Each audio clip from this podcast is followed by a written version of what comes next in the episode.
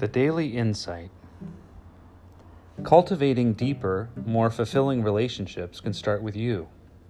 How you feel about other people has a direct impact on the subtle ways you interact with them, even if you're making an effort to hide your feelings. That friend you've always been a bit jealous of? The mother in law you feel threatened by?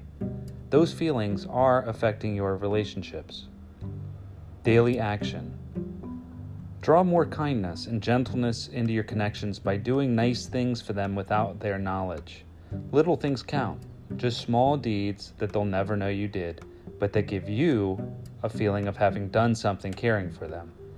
This simple practice creates new neurological connections in your brain, which can override the uncomfortable feelings, so that in time you feel more love, compassion, and ease within these relationships.